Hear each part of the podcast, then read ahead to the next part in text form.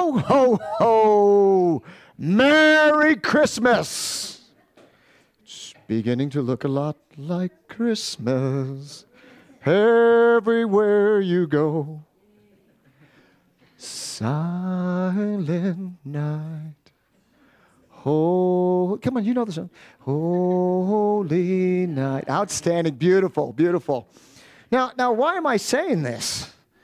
Well, today's message is the Christmas story. So, the title of this message is Christmas in February. Now, I have to start off just by saying that we started last week in the book of Matthew. And we went through the genealogy, looked through the genealogy of Christ, and we took a look at how Jesus was rightly entitled to be king, not only through the bloodline of Joseph, but also dually through that of Mary. And we looked at Abidah, who had no other part in the Bible other than just to be in that bloodline, to go ahead and be part of that very special birth of our Lord and Savior. We examined the virgin birth and how man would attempt to remove the miracle of immaculate conception and yet at the same time deify Mary, saying that all of her children were without her having known her husband Joseph. There's two house cleaning items that I would like to take care of. First off, I wrongly said in both services, my notes were off, and I said that Rahab married Boaz. No, that was Ruth that married Boaz, and Rahab married Solomon, okay? Secondly, I had this whole introduction to Matthew, and when I printed out my notes, I don't know where it went. So you're going to get a little bit of that today. So today we're going to start off with that introduction to Matthew.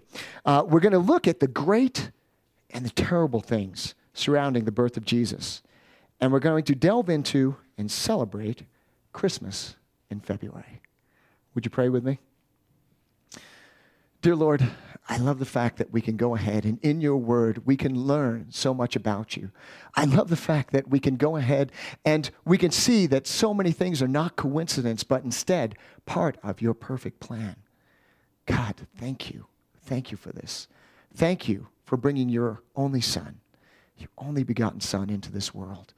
And Lord, our opportunity just to learn all of those great and terrible things, Lord, about him. So, Lord, I pray that you would prepare hearts and minds. As always, I ask, if it is not of me or not of you, that it would truly fall on deaf ears. And if it is, etch it upon our hearts. We love you, Lord. We thank you. And it is in Jesus' precious name that we pray. And everybody said, Amen. Amen. Amen. So, in the book of Matthew, it shows the succession of the throne, which is often conflict and uncertainty. David's son Absalom tried to usurp the throne, and we read about that in 2 Samuel 5:18. Saul's continuous pursuit of David. Solomon, his choice of a successor, lost more than half of the kingdom to a traitor, and we read that in 1 Kings 12:20. Menahem assassinated his predecessor in Israel. And we'll read that in 2 Kings 15:4. Royalty is a dangerous business, and it's no less true when we're dealing with the King of Kings. It is a game of high-stakes succession, and that it definitely was. Now, a man who's going to claim to be Israel's Messiah, of course, everybody in Israel is going to sit up and take notice. He must be able to prove his credentials. The book of Matthew presents exactly that, Jesus' credentials. It presents Jesus as the King of Kings, and not a king, and a king of a totally different kingdom, the kingdom of heaven. You know, this next question is kind of like, who's buried in Grant's tomb? Who wrote the book of Matthew? You know, as we look at the author, the gospel does not list Matthew's name, nor as Solomon did in the book of Ecclesiastes, where he goes ahead and he calls himself the preacher, but it does contain clues that we can take away as surety that Matthew is its author. The author knew the geography of Palestine well. He was familiar with Jewish history, customs, ideas, and classes of people. He was well acquainted with the Old Testament, and terminology of the book suggests that the author was a Palestinian Jew. Other details point specifically to Jesus' disciple Matthew as the writer of the gospel. As a tax collector, Matthew would have been literate and very familiar with keeping records of monies. Appropriately, this gospel contains more references to money than all the others combined. Furthermore, Matthew's hometown was Capernaum, a village that is in Palestine that, when mentioned, he gives special attention to, and the description and details that are attached to it. Now, when was the book of Matthew written? Matthew wrote the gospel before the destruction of Jerusalem in 70 AD. He describes Jerusalem as the holy city, as though it was still standing, and speaks of the customs of the Jews as continuing until this day. Also, Jesus' prophetic prophecy in 24:2 of Jerusalem's destruction includes no indication that it had already occurred. In light of all of this, it's reasonable then to conclude that the book of Matthew was written somewhere between 50 and 60 AD. Now, what was the purpose of the book of Matthew? Well, Matthew's gospel serves many purposes, beyond just presenting a mere biography of Jesus. One of its purposes is to prove to the Jewish readers that Jesus is their Messiah and promised king. You know, back in the 1920s, there was a rabbi. He was the rabbi of rabbis. He would go ahead and teach scripture to the other teachers. In the martial arts, we call that shihan, or the teacher of teachers. Now, one of the things that he did was one day in class, he looked down at a student, and the student had the New Testament. He became extremely angry, and he picked it up and he threw it across the room. As time went on and World War II came into being, there was the persecution of the Jews. And he was praying, God, why? We're your people, and yet you still go ahead and allow us to be persecuted like this. And he was cleaning up his classroom, and there where he had thrown the New Testament, he found it. He opened it up, and he read the book of Matthew, and he gave his life to Jesus. Ultimately, he came over into this country where he established a ministry, reaching out to those Jews, trying to promote the same conversion that had happened to him, and it was a beautiful thing. Now, there are also other reasons for the book. Number one, the genealogy of chapter 1 points to Christ as the one who inherited God's promises through David. Jesus also uses the familiar Masonic Psalms in Matthew 22:41-44. And this would have clearly implied to any Jew that he was their heir to the throne of David. Even though many Jews were blind to Jesus' identity, Gentiles, such as the wise men, identified him as Israel's promised king, even when he was just a baby and a small child. Finally, the charge that hung over Jesus' head on the cross clearly highlights his royalty. This is Jesus, King of the Jews. And we read that in Matthew 27:37. Some of the other purposes in the book is to outline the characteristics of the kingdom of God, both for Israel and the church. Now, it's interesting because Matthew is the only gospel where the writer speaks directly of the church. And we can find that in chapter 16, verse 18, and chapters 18, verse 17. He points to the Gentile composition of the church, so no longer being excluded from the kingdom, but instead now grafted into God's family, shown with the wise men in chapter 2, as we're going to see a little bit later, by the centurion in chapter 8, and the Canaanite woman in chapter 15. Jesus' teachings pointed out the blessings of the kingdom being extended to the Gentiles. The final purpose of Matthew was to instruct the church. Matthew does not emphasize the narrative of Jesus' life like Mark does in his gospel. Instead, he uses the narrative elements in the gospel as a setting for Jesus' sermons. Shall we open up our Bibles and go ahead to the second chapter in Matthew as we follow along with our narrator? Matthew 2. Now when Jesus was born in Bethlehem of Judea in the days of Herod the king, behold, there came wise men from the east to Jerusalem, saying, Where is he that is born King of the Jews? For we have seen his star in the east, and are come to worship him. When Herod the king had heard these things, he was troubled, and all Jerusalem with him. And when he had gathered all the chief priests and scribes of the people together, he demanded of them where Christ should be born. And they said unto him, In Bethlehem of Judea, for thus it is written by the prophet, And thou, Bethlehem, in the land of Judah, art not the least among the princes of Judah?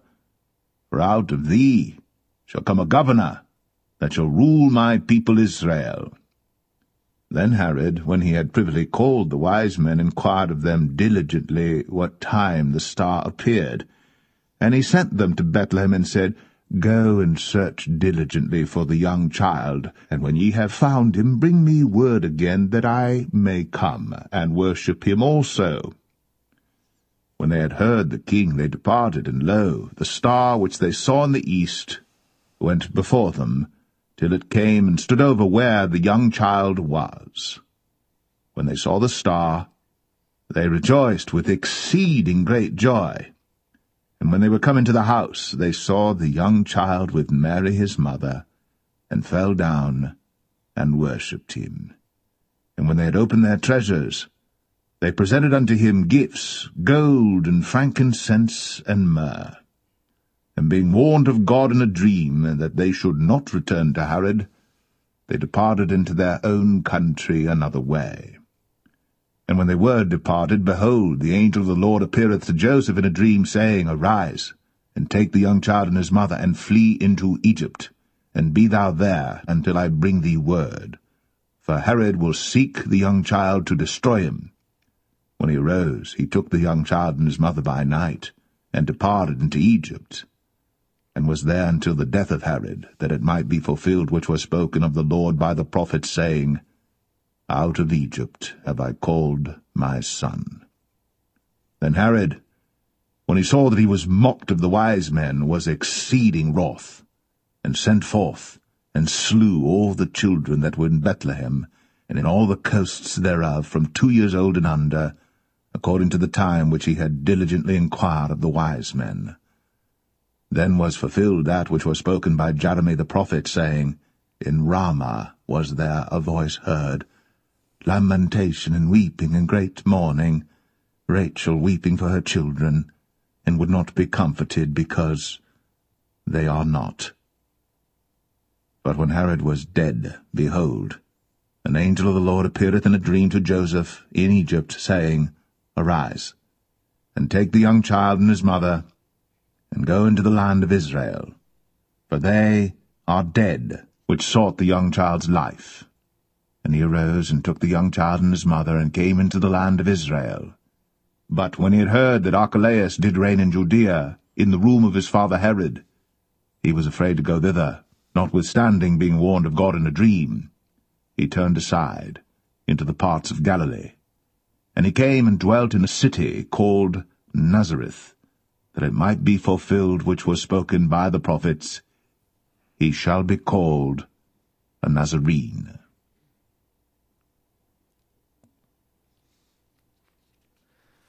So we start off in the first verse 1. It took forever to get out. I'm sorry, folks. Now after Jesus was born in Bethlehem of Judea, in the days of Herod the king, behold, wise men came from the east to Jerusalem, saying, Where is he who has been born King of the Jews? For we have seen his star in the east, and have come to worship him. When Herod the king heard this, he was troubled, and all Jerusalem with him. Now, Herod was the king reigning in Judea. He reigned from about 37 BC until about 4 AD. Now, there were many Herods, but this was Herodias, or Herod the Great. Why was he called great? Well, Herod was great indeed. In some ways, as a ruler, as a builder, as an administrator. In other ways, great in politics and in cruelty. He was wealthy, politically gifted, intensely loyal, an excellent administrator, and clever enough to remain in the good graces of the successive Roman emperors. His famine relief was superb, and his building projects included the Second Temple, or what was known as Herod's Temple, which begun at about 20 BC, was admired even by his foes. But he loved power, inflicted incredibly heavy taxes upon the people, and resented the fact that many Jews considered him a usurper, or one who takes power illegally or by force. In his last years, he had suffering and illness that compounded his paranoia. He turned to cruelty and in fits of rage and jealousy, killed close associates, even his own wife and sons. Augustus, the Roman emperor, once said that it was safer to be Herod's pig than to be one of his sons. So if Herod heard these things and was troubled, you better beware. Verse 4, and when he had gathered all the chief priests and scribes of the people together, he inquired of them where the Christ was to be born. So they said to him, in Bethlehem of Judea, for thus it is written by the prophet, by you, Bethlehem, in the land of Judah, are not the least among the rulers of Judah? For out of you shall come a ruler who will shepherd my people Israel. Now, this prophecy here, we get this from Micah 5:2. And the minor prophet went ahead and predicted Jesus' birth in Bethlehem 400 years earlier. Remember last week when I talked about the whole weatherman thing, right?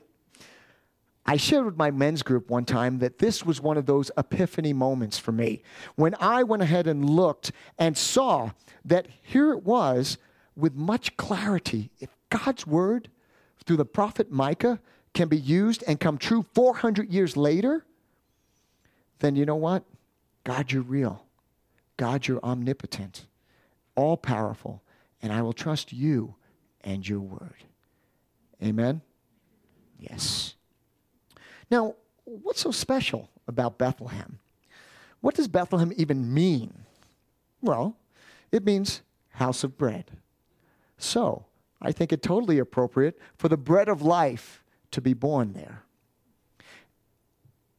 Remember, take this bread and eat of it, for this is my body, which has been broken for you. And also, don't you find it interesting that here it is, wise men came from the east, traveled hundreds of miles, but yet the scribes and the Pharisees, who knew these words, that knew the prophets, knew what was coming, wouldn't even go 5 miles in order to check it out. Religion can blind us, folks. That's why it's so important to have a relationship, so that you don't miss that meeting with Jesus. Now, if you still want to go ahead and see the baby Jesus, you don't have to travel to Bethlehem. All you have to do is go down about 3 blocks, make a right on Ocean View. My Christmas lights are still up, the manger scene, everything is in my front yard. But I promise I'm taking care of that today, okay? So last chance. Now, Bethlehem was about 5 miles outside of Jerusalem. It was David the shepherd who slayed Goliath, who became king, and it was through his bloodline that Christ was born. When we read the Christmas story in Luke, we also see angels that appear to the shepherds, and that famous manger scene with all of them surrounding the baby Jesus. Okay, Adam, so why were there so many shepherds in Bethlehem? Because they tended the sheep that were used for the temple sacrifices. So again, I think it totally appropriate that the Lamb of God was born in a manger, wrapped in swaddling clothes, and was surrounded by shepherds. Now, if you were to go to Bethlehem today, you wouldn't be overly wowed. It's not like Vegas with all its lights or New York City with all of its skyscrapers. No, there's nothing fancy about it at all. To most tourists, Bethlehem is a major disappointment.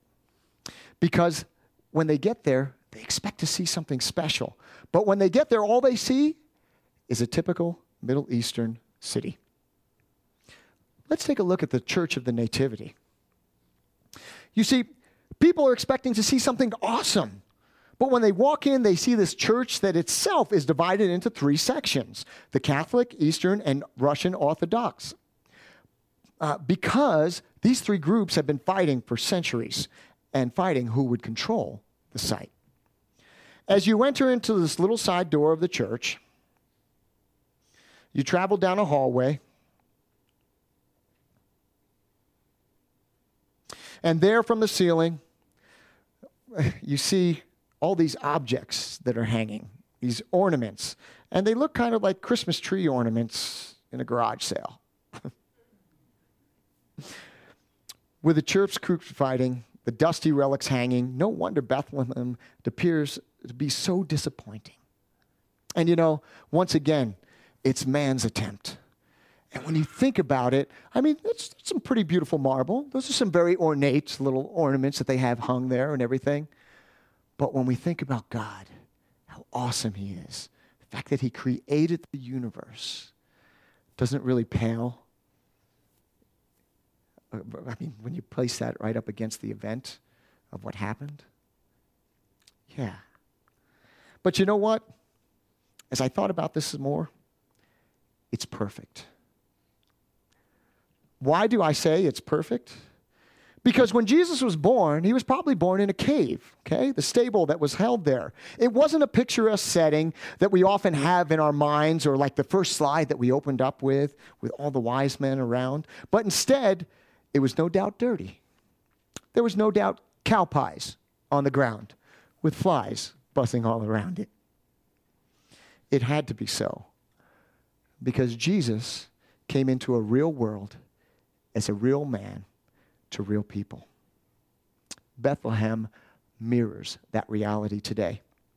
An insignificant little city, yet one of the best known places in the world for only one reason: Jesus was there.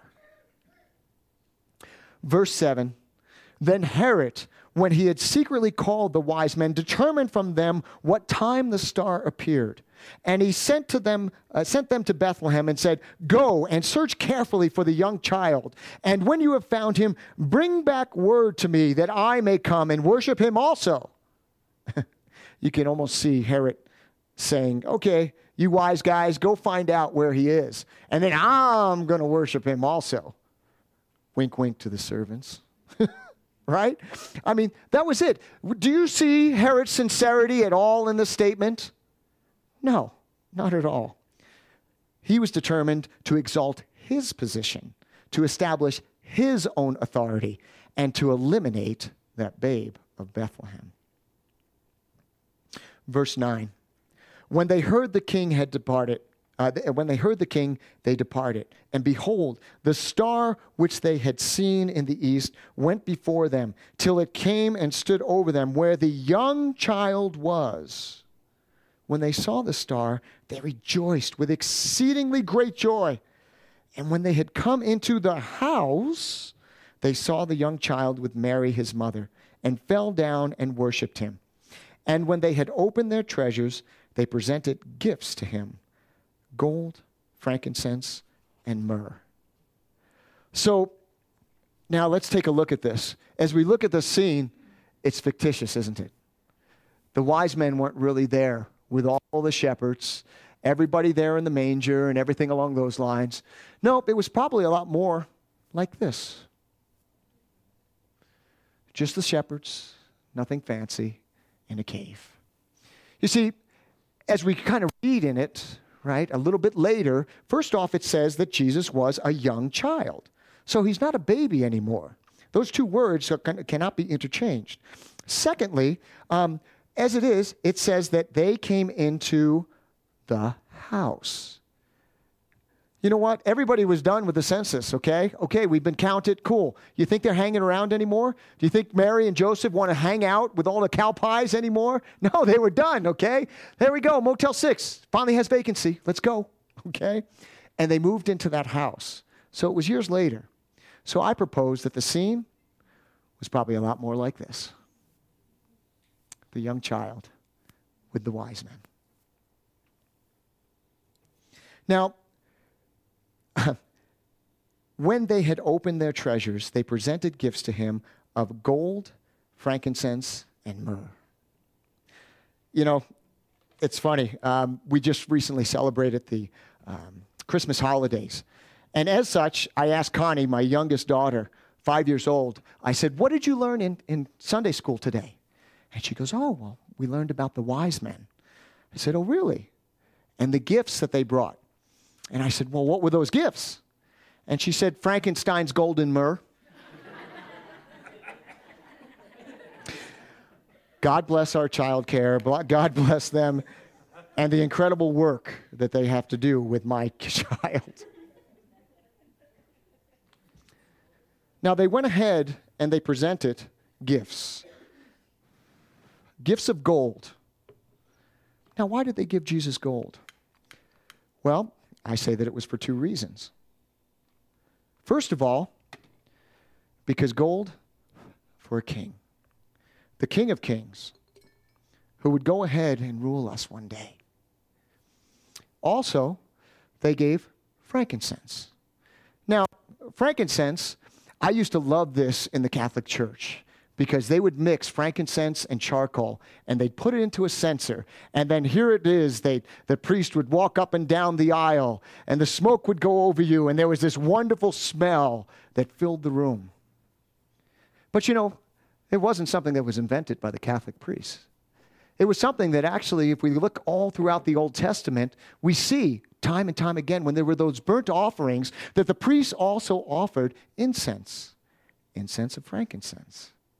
And in Exodus 30:34, God said to Moses, take fragrances such as balsam, onyx, gallium, and pure frankincense, all of the same weight, as well as other specified fragrances. You see, there was actually 11 herbs and spices. No, not the same ones that Kentucky Fried Chicken uses, okay? But there were some of them that were known, and the other ones only the priest knew. And it was something that was passed down orally from priest to priest, from generation to generation, and only those knew. But now you might ask, why? Why would they go ahead and burn these incense? Well, you know, one of the things was the representation of the smoke rising up is to represent our prayers as they go up to our Lord. And that's why we burn incense. Myrrh was also a spice that was used in burials. And as we combine all three of those, we see that it was a threefold office of Jesus, the Messiah, and the wise men understood it. Gold for a mighty king, frankincense for a ministering priest, and myrrh for a martyred prophet, for they knew he was going to die. Verse 13. Now when they had departed, behold, an angel of the Lord appeared to Joseph in a dream, saying, arise and take the young child and his mother, flee to Egypt and stay there until I bring you word, for Herod will seek the young child to destroy him. When he arose, he took the young child and his mother by night and departed for Egypt and was there until the death of Herod, that it might be fulfilled which was spoken of the Lord through the prophet, saying, out of Egypt I called my son. Now, at first when I read this, I thought to myself, you know, Egypt, why would you want to go ahead and take Jesus to Egypt? You know, I mean, Egypt often represents sin in Scripture. So we're going to go ahead and take this infant, this beautiful brand new baby, he that was without sin, into Egypt. And I thought, why would we want to go and do something like that? And yet at the same time, all of a sudden, God was just changing my heart, and there was this 180 that was done. And in that, I realized, no, what a perfect place to take Jesus, to take the Lamb of God, the bread of life. Jesus journeyed into Egypt that he might free us from Egypt. He might free us from our sin. verse 16. Then Herod, when he saw that he was deceived by the wise men, was exceedingly angry, and he set forth to put to death all the male children who were in Bethlehem, and all in all districts from 2 years old and under, according to the time which he had determined from the wise men. Then was fulfilled that which was spoken by Jeremiah the prophet, saying, a voice was heard in Ramah, lamentations, weeping, and great mourning. Rachel weeping for her children, refusing to be comforted, because they are no more. Now, folks, this is where it gets a little bit dark. You see, Herod showed his great cruelty as he put to death all of those 2 years old and younger. Swords flashed. Mothers screamed. Blood flowed in the streets.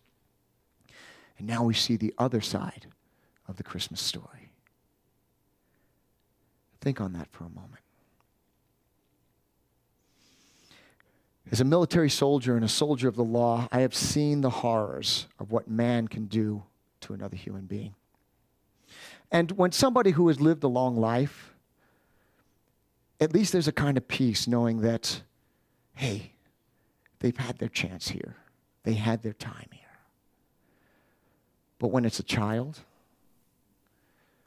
they look to us for protection. They look to us for provision.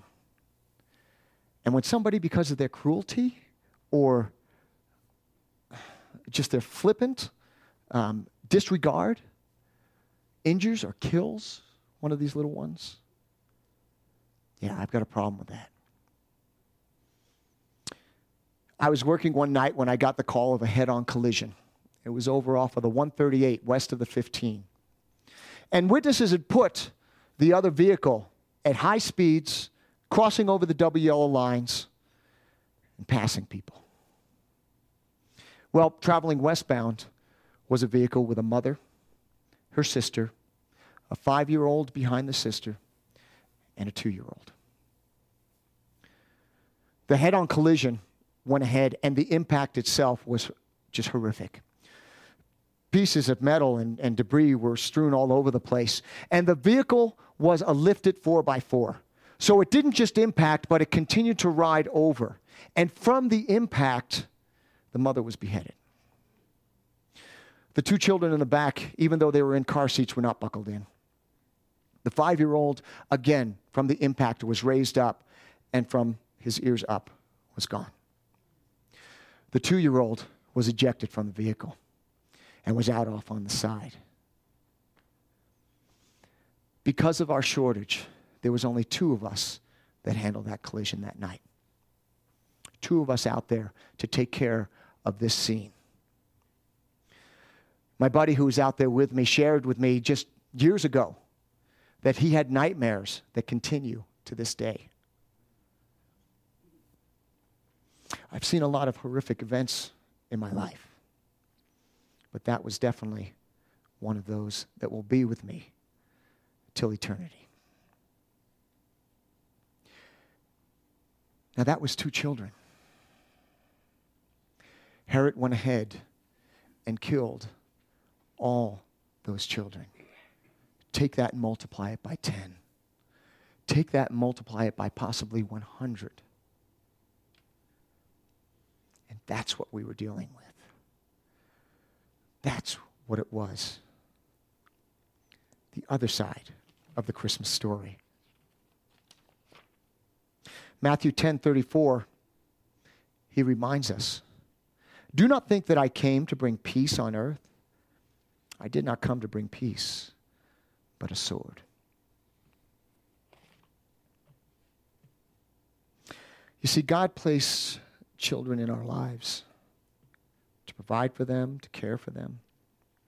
And I have to be honest with you.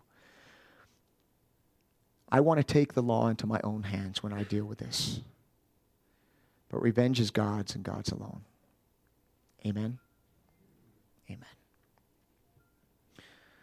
Verse 17.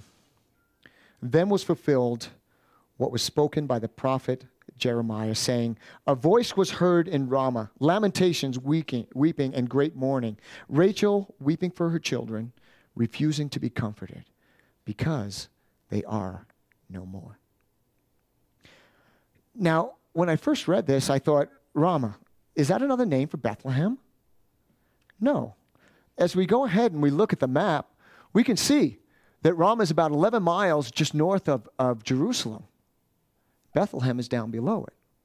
So then I started thinking to myself, okay, so could I have finally found the mistake in God's word, in his inerrant word? Is this what you're showing me, God? No.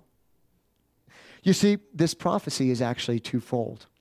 First, in Jeremiah, when the Jewish people were taken into captivity, Rachel wept, refusing to be comforted. This was on the road to Bethlehem, and Rachel's tomb faces towards and is near Bethlehem. Rachel, once again, is pictured as mourning for the violent loss of her sons.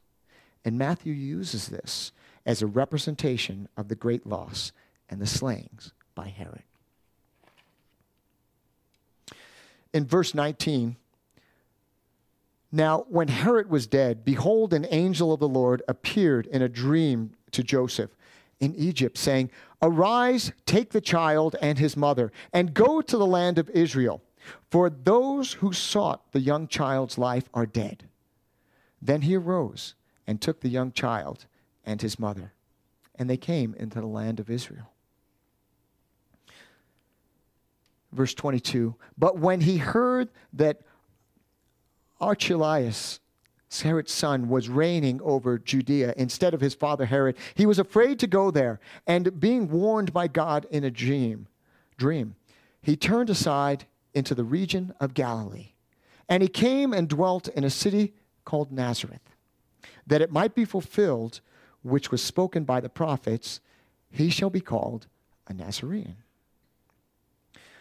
First, we see here again and again and again the angel of the Lord coming to Joseph in a dream. I wish I could start a sleep ministry. Don't you guys? I get about 4 or 5 hours every night. That'd be wonderful. Hey, I had a dream. Okay. But where is it that they make this big move to? They're coming out of Egypt. Wait for it. Nazareth. Woohoo! Yes, yes, that's where I want to be. I want to go to Nazareth. Really? Nazareth? Well, you know, we could almost nowadays substitute the town of Musquoy for Nazareth, okay? Nazareth was not the most picturesque spot. In fact, Nazareth, the word literally means bean town or sprout town. Or if we were to put it into our own linguistics, it would be called Hicktown. That is why when Nathaniel, upon hearing that the Messiah is from Nazareth, says, can any good thing come out of Nazareth? It is possible. Is it possible that the Messiah would actually come from a place like this?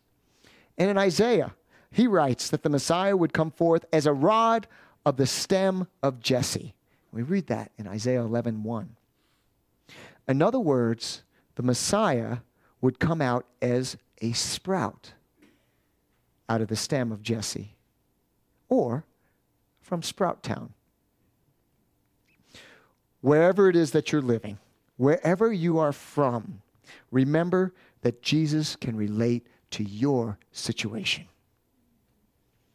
He chose to be a Nazarene, to be from Sprout Town, to be one of us. I'd like to finish up by reading a story, and it's a story called The 40 Brave Soldiers for Christ. The 40 Brave Soldiers for Christ.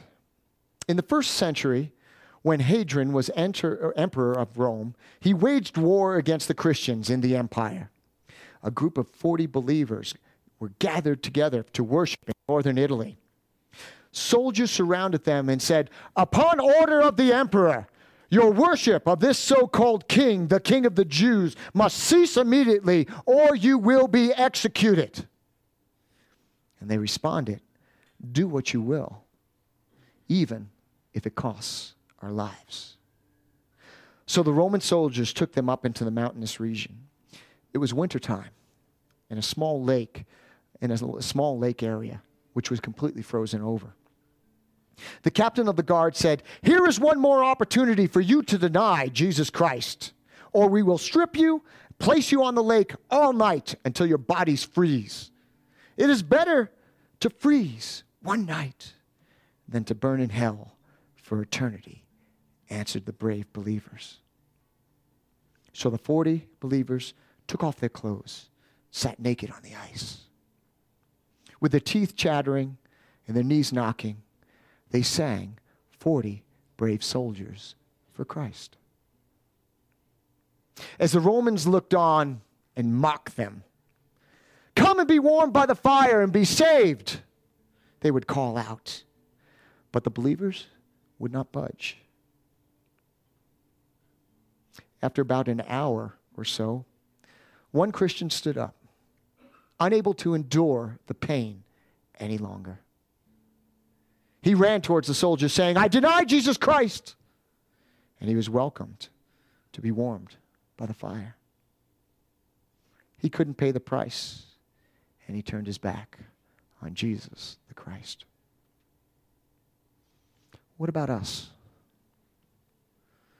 What would happen if suddenly we were absolutely forbidden to name the name of Jesus Christ? Would you be willing to suffer?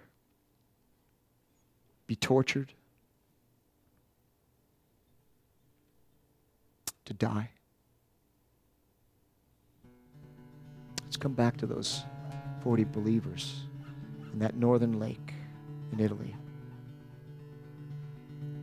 After one of their brothers had left and turned away, they still sang, only they changed their song to 39 brave soldiers for Christ. One of the Roman soldiers, observing the scene, was so moved that he ripped off his clothes and he ran upon the lake and said, "No, 40 brave soldiers for Christ. 40 brave soldiers for Christ." Matthew 10:39 says, "He that finds his life shall lose it, and he that loses his life for my sake shall find it." If you live for your flesh, for your friends, even for your family, you're going to lose everything. But if you give up your life and say, "Lord, I'm willing to follow you. I'm dying to self. Let the sword strike where it will," you will find life. And that is the irony of Christianity. The more you die, the more you live.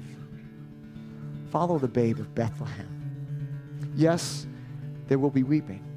Yes, there will be sorrow. That's what Jeremiah 31:15 prophesied. But don't forget, good things are coming. You who have paid the price and taken up the cross, refrain from weeping.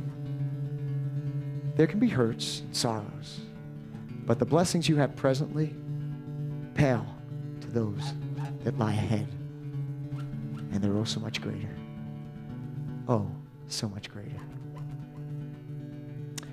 If you're here today and you haven't asked Jesus into your heart, accept him today. He's been waiting over 2,000 years for you. Don't make him wait one more day. Let's pray. Dear Lord, you are so amazing. Amazing that you would send your only begotten Son down to earth. Lord, give him a ministry lasting only 3 years, that he would die for my sins. Thank you, Jesus. Thank you, Lord. And Lord, one of the most important decisions that we can ever make in our lives is that of asking you into our hearts. So God, I pray today, right here, right now, that if there is somebody here in this sanctuary that does not know you, that has not called on your name, that they would do so now.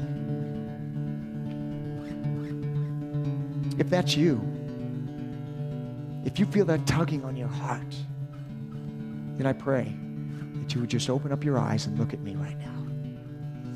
Look to me. God bless you. Accept him today, for he wants to be with you. And Lord, we ask forgiveness of our sins, for they are many, and we cannot pay the price. But Lord, you have already gone to the cross and done so. So Lord, I thank you. We love you. And it is in Jesus' precious name that we pray. Amen. Would you all please stand as we worship him one more time?